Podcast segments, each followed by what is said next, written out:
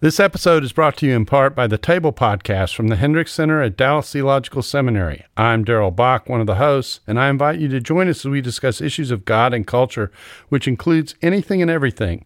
Listen on your podcast app or at dts.edu slash the table. Our first speaker this morning is a dear brother. I count him a friend. More than that, I, I count him a soldier. He has been faithful as a pastor he has been faithful as an academician, as a professor. He is now faithful as a public servant. He is, I think, one of the most prophetic figures in our generation. By prophetic, I mean he has a relentless commitment to the Bible. He understands that the truth of the Bible is beautiful and it is to be proclaimed to others not as an act of power, but as an act of gracious persuasion, that others may come to the truth, and that those who have the truth might love it even more. I have been grateful for him in the ways in which he has made himself an ally to people who have often been marginalized, even inside the Christian church. And I've been grateful for him to risk his own name and capital and reputation in order to be an ally, in order to be a public friend, though it accrues no benefit to him. The old word for that is integrity. He's a man of deep integrity, genuine kindness, great love for Christ and the gospel and the church. He serves right now as the president of the Ethics and Religious Liberty Commission. Uh, where he leads the Southern Baptist Convention in its public advocacy and policy work.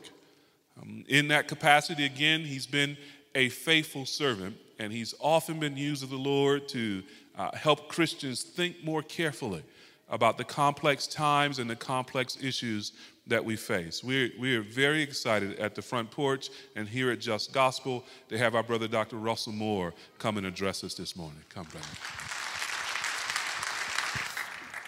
Well, thank you. It is such a joy to be here at Just Gospel. I've been looking forward to being with all of you for some time, and I'm glad to, to be here. Mark chapter 5. If you turn your Bibles to the Gospel of Mark chapter 5, I'd like for us to start reading at verse 1 and read down through verse 20. Mark 5, 1 through 20. And since these words are breathed out by the Holy Spirit, come with the exact same authority as if Jesus himself were standing here verbally speaking them to us, would you please stand with me out of reverence for the voice of our King. Holy Spirit says through Mark, they came to the other side of the sea, to the country of the Gerasenes. And when Jesus had stepped out of the boat, immediately there met him out of the tombs a man with an unclean spirit. He lived among the tombs, and no one could bind him anymore, not even with a chain, for he had often been bound with shackles and chains, but he wrenched the chains apart and he broke the shackles in pieces and no one had the strength to subdue him. Night and day among the tombs and on the mountains, he was always crying out and cutting himself with stones. And when he saw Jesus from afar, he ran and fell down before him, and crying out with a loud voice, he said, What have you to do with me, Jesus, Son of the Most High God? I beg you, by God, do not torment me. For he was saying to him, Come out of the man, you unclean spirit. And Jesus asked him, What is your name? The man replied, My name is Legion, for we are many.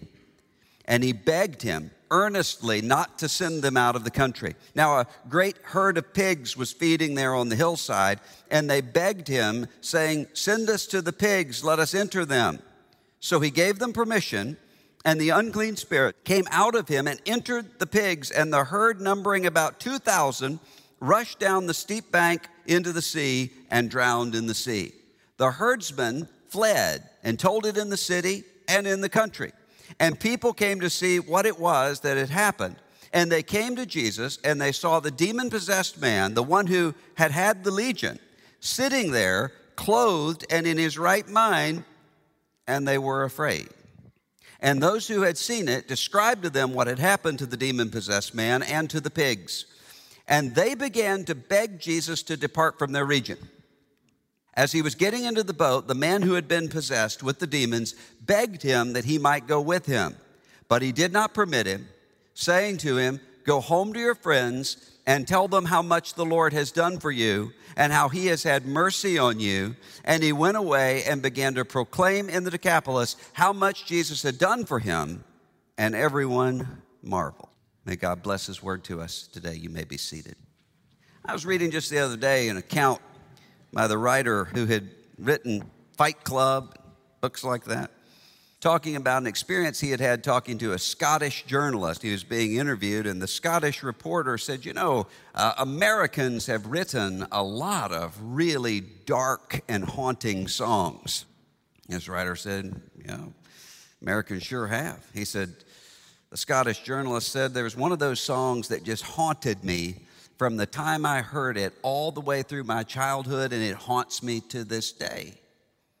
And the author said, Well, what, what song was that? He said, It was the song about the incapacitated man, where the woman is taking the food off of his plate a little bit at a time until she starves him to death in his isolation. The author said, I've heard some dark songs, but I haven't heard that one. Who, who sang that? He said they were called Hall and Oates. And he said, Hall and Oates? He said, Can you sing a little bit of this song for me? And the Scottish journalist said, I think I can. Every time you go away, you take a piece of meat with you. and the author said, Every time you go away, you take a piece of me with you. And the Scottish journalist said, Well, you know, that just sort of reframes the whole song. As I was reading that, I was realizing, you know, I've had moments like that where I realize that there's a, a song that I've been familiar with, or maybe a saying that I've been familiar with, that I had recategorized all my life in a way that I couldn't actually get it. And one of those songs happened many years ago when I was a, a doctoral student and I was uh, working in prison ministry and in homeless ministry. And we were having a service at a homeless shelter in downtown Louisville. And I came in, and that night, the, the guy who directed the ministry said, Tonight's the night that we get them to choose. They can choose whatever hymn, whatever praise song they want, which means it's me and Jesus night. He was referring to an old song by Tom T. Hall, Me and Jesus got our own thing going. Uh, we don't need anybody to tell us how it all turns out. That was a song, even though I liked Tom T. Hall a lot, it was a song I had made fun of. It was a song that I had preached against. It's a song I'd heard other people, even if they didn't know it was a song, talk about. This isn't just a me and Jesus religion. This isn't just individualism. This is all of us together in the, in the community of Christ. And I said, Well, you can't, we can't sing that song. And he said, If you tell them they can't sing that song, you are going to have a big disturbance uh, in this worship service tonight. And sure enough, it was the first song that was requested. And what I noticed was that everybody in that room, whether they were young or old, black or white, whatever their background was, they sang this song with an intensity that was like nothing I had ever seen. And I couldn't figure out why until years later. I was reading Tom T. Hall talking about why he wrote that song. And he said he's not a religious person. He, he, didn't really grow up in church, but he grew up with a mother who lived in deep poverty and suffering, who would constantly say, Me and Jesus have got this. And I realized reading this and then going back and reading the lyrics to the song that they sang that night, I know a man who once was a sinner. I know a man who once was a drunk. I know a man who once was a loser. He went out one day and made an altar out of a stump and realized what they were singing about was not a lack of accountability. What they were singing about was not individualism as opposed to community. What they were singing about was that experience that takes place when all of the support networks are gone when you think that even the church would reject you, that Jesus is there. So the suffering prism in that song, Jesus brought me through all of my troubles. Jesus brought me through all of my trials. Jesus brought me through all of my heartaches. And I know that Jesus won't forsake me now. I was sitting there listening through that song through the grid of all of these theological controversies that took place around a table and missed the point of what they were singing about. But what I found in that room, and in many rooms like it, was something completely different from the sort of sitting around the table, bouncing syllogisms back and forth. How many points are you in this and that? Seeing people often in my circles who could talk at length about the secret things of God, the order of the decrees, but were very, very uncomfortable talking about the Sermon on the Mount, who could define Christology in terms of ecumenical councils with precision, but often didn't seem to know a person named Jesus. But there's a kind of desperation that brings about an encounter that the Bible speaks about over and over and over again, an encounter that comes both through loneliness and through community.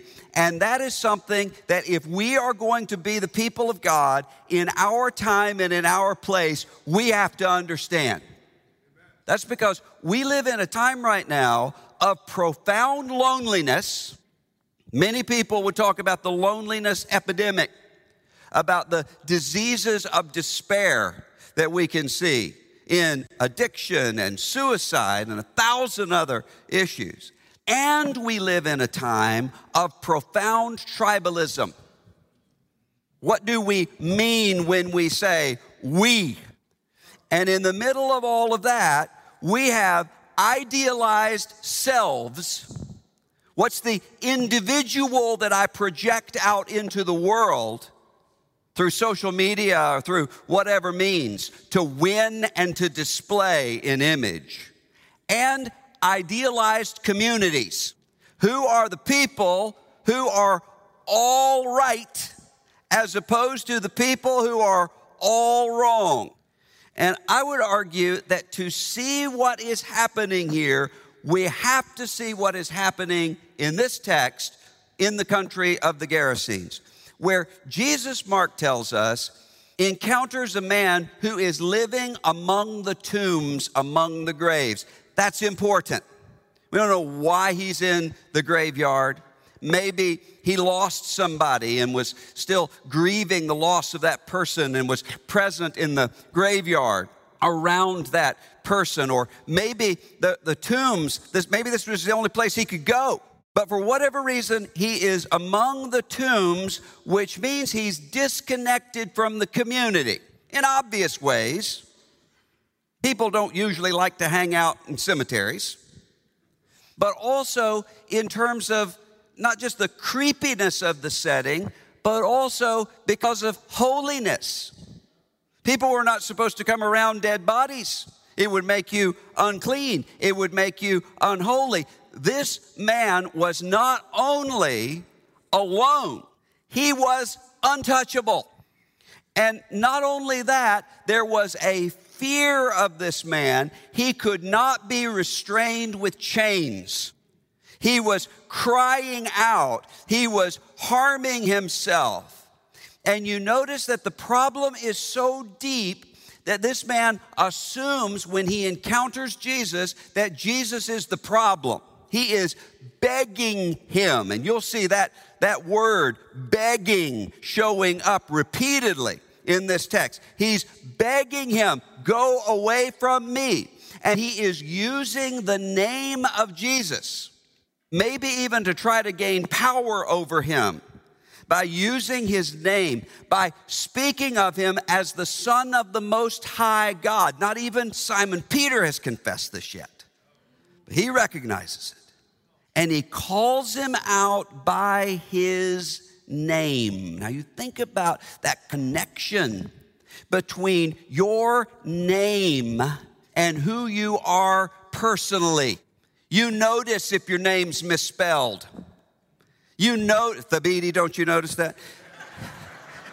you notice when your name is mispronounced. You, it, it connects to you. Jesus says to this man, What is your name? And notice what the response is.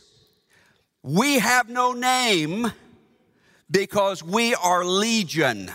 This man was absorbed into a legion of spirits and personalities such that he could not even be identified anymore. So this man was in crisis both in his isolation and in his crowdedness. He was both on his own and he was smothering to death. Now, the devil works differently in a disenchanted time, doesn't want to call attention to himself for obvious reasons, but the pattern works the same in contemporary Western culture because we live in a time where people are bound up in both the isolation of individualism and in the smothering of tribalism at the exact same time. Jaron Lanier, who's one of the architects of Silicon Valley, says the problem is that human beings have two modes.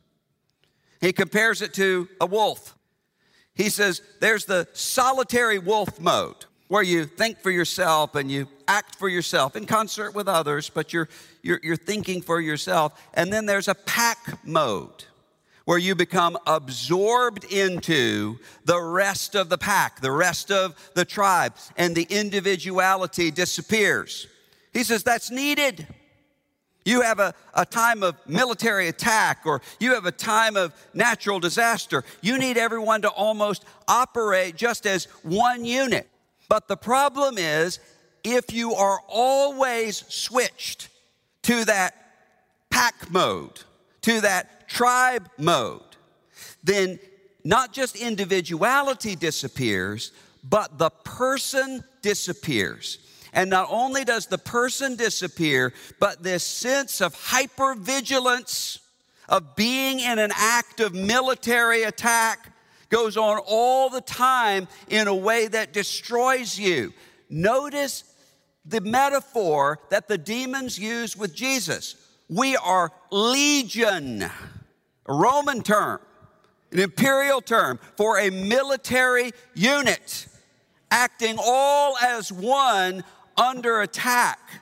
He says, That's who I am. That's who we are. And, brothers and sisters, in contemporary American culture, that is precisely who we are.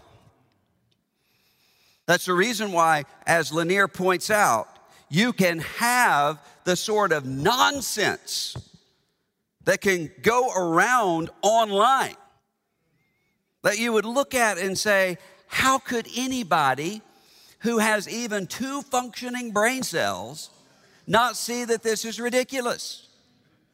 But that's not a bug, that's a feature, he argues. Because once you create these viral communities, and once truth is defined in terms of are you one of us or are you not one of us? Do you operate within the pack or do you not? Then the fact that you are willing to believe and repeat something that is obviously ridiculous and stupid is a sign that you're committed to who we are. You get lost in that. And so, as he argues, what happens is you end up then living like a politician or living like a slave. And it is all built upon a sense of personality cult and tribal antagonism. Not so much who are we in a way that we love it and find it beautiful, but who are they? that are scary to us. And this sense of loyalty, where, as Marilynne Robinson puts it, loyalty to the truth can become disloyalty to the tribe, means that integrity is in crisis. Jesus talks about this in John 12 when he says that there were many who would not they would not commit themselves to Jesus why? Because they were afraid of being put out of the synagogues because they loved the glory that came from man more than the glory that came from God. That is not a situation that happens only then. In almost every situation, as you are attempting to follow Jesus Christ, as revealed in the Gospels, a Jesus Christ who is not predictable, and safe. You will be threatened at every turn, and what will they threaten you with? With exile. You are not one of us. That is a powerful motivation for fear. Same thing is true here with the crowds. When Jesus casts out these demons, they are afraid. They beg him to leave. That's what motivates the absorption of integrity into tribalism. There are always going to be forces in your community, in your neighborhood, in your church that will want you to be afraid of them. But what Jesus is fulfilling here is something that the prophet Elijah saw all the way back in 1 Kings 17 through 19. When Ahab and Jezebel threaten Elijah with exile, Elijah's response is to say, The God before whom I stand.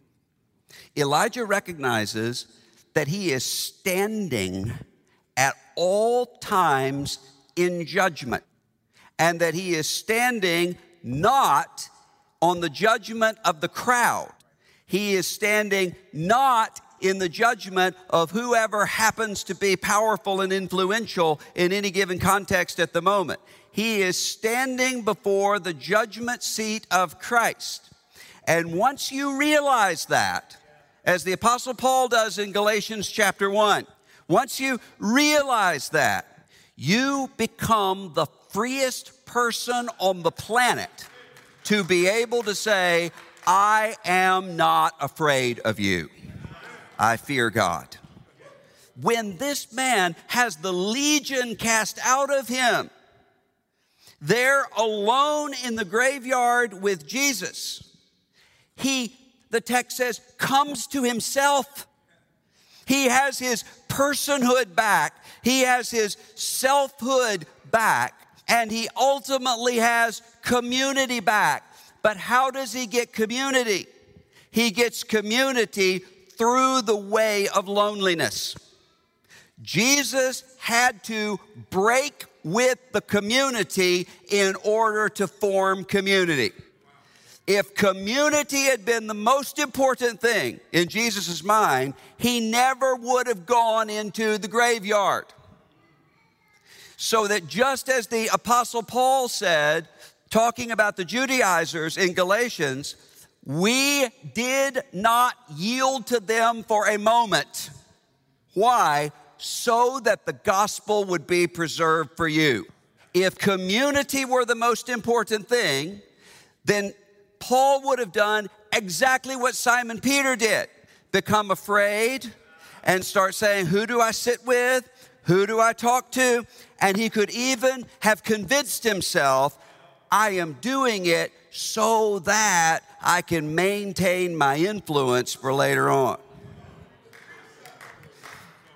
But he said, if I had yielded to that for a minute, the gospel would not be preserved for you, for future community, for the community of the past that God has formed, for the community of the future that God is forming. And often what you will find is when you break with tribalism, when you break with the smothering, what you find is not only a community out there in the future, you find a community now that you didn't know existed. Elijah would not have known the widow of Zarephath had he not been sent out into the desert. And Jesus said, when he stood up to preach his very inaugural sermon, if you understand what God is doing with the widow of Zarephath, if you understand what God is doing with Naaman the Syrian, then you ought to understand what God is doing in the gospel of Jesus Christ. It is a liberation to be in Christ, to come to yourself, not as some sort of eat, pray, love kind of self actualization, but for the sake of the community, including the community that aren't the loudest voices at the table at the moment. Why is American evangelicalism by every standard in terms of data, and also you can just go as I do across university campuses all over this country, hemorrhaging young people. It is not because they think that we are too faithful to the Bible. Even the ones who think we're crazy for believing the Bible, the reason that they will not even listen to us is not because they have seen a Christianity that is so faithful that it is out of step with the culture. It is because they have seen a Christianity that they believe to be a fraud because it does not measure up even to the standards of what they know about the Bible. So that if you only believe in the inerrancy of Scripture, when it comes to the selected parts of the Bible you want to believe, and if you only believe in the doctrine of hell as it applies to just the sins you don't want to practice, then what you are is a liberal.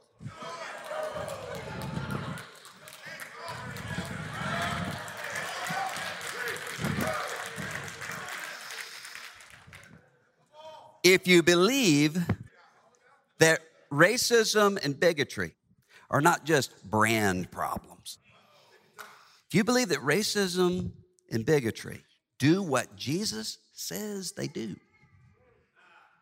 send you to hell apart from repentance and faith, then to mute or become ambiguous about racism and bigotry so that you can maintain your influence later on.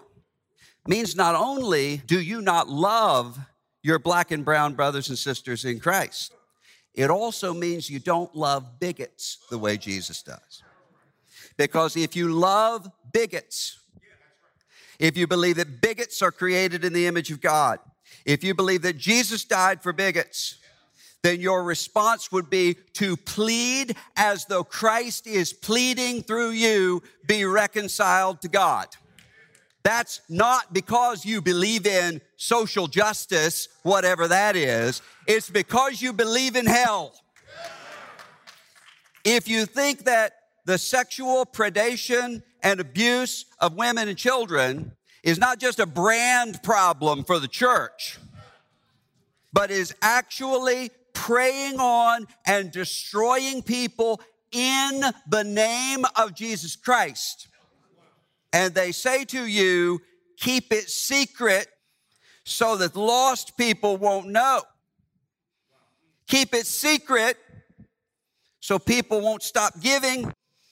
Keep it secret so that the reputation that we have will go forward. Jesus brings things into the light. And what Jesus does here with this man is after sending out the demons, after he comes back to his right mind, he creates for him a new community, a community that is not based on the flesh. The crowds hated that Jesus was there because he destroyed their living. They would rather have their standard of living than they would have this brother. And Jesus here comes in and tears apart that useful means to an end kind of religion that sends people to hell and brings a genuine gospel that brings a genuine communion with a God who is not a syllogism, but is a person revealed in the face of Jesus Christ. And he creates that community, but God builds that community after first tearing another community down. I talked to a man not long ago who was fired from his church for speaking what he believed to be the truth. And he said, You know what I've realized? Is that the prophet Isaiah has told us that God dwells high and lifted up in majesty. And God dwells with those who are broken and lowly and contrite of heart. Both of those places. Where God does not dwell is in that middle place. God creates this new community that's in continuity with the community of the past, that is in continuity with the community of the future. But the way that you will find yourself in that community is the opposite of what American tribalism offers to you, which is to say, join us, become absorbed within us you don't have to think anymore. You don't have to feel anymore. You don't have to be anymore. We will tell you what to think. We will tell you who to hate. We will tell you when to speak. We will tell you when to shut up. And if you get out of line, don't worry because we will get you back in line. That's not the way of Jesus Christ here.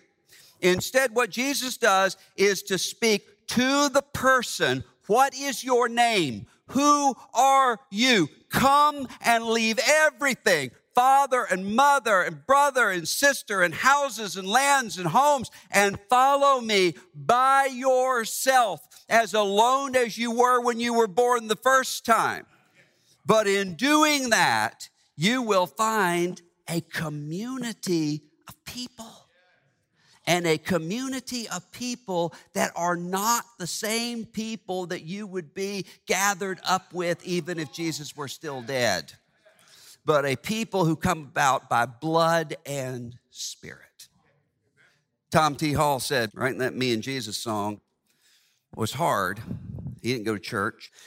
They say he lived down the street in Kentucky, Jim Crow era Kentucky listening to the choir sing at the Mount Pisgah United Methodist Church, African American church there in his community. He never would have encountered them. The norms would have kept them apart. But when he was recording this song, he said his producer told him, Me and Jesus is going to take a lot of backup voices. And so he called the Mount Pisgah United Methodist Church. And do anything for segregation and do anything for breaking down those norms, probably. But there's a lesson in that that maybe every one of us need to know. And the lesson is tribalism kills, tribalism smothers, tribalism dehumanizes. And in a world like that, people need to hear me and Jesus. Jesus doesn't just love abstract humanity, Jesus loves you. Jesus doesn't just come to deal with sin, Jesus knows your sin.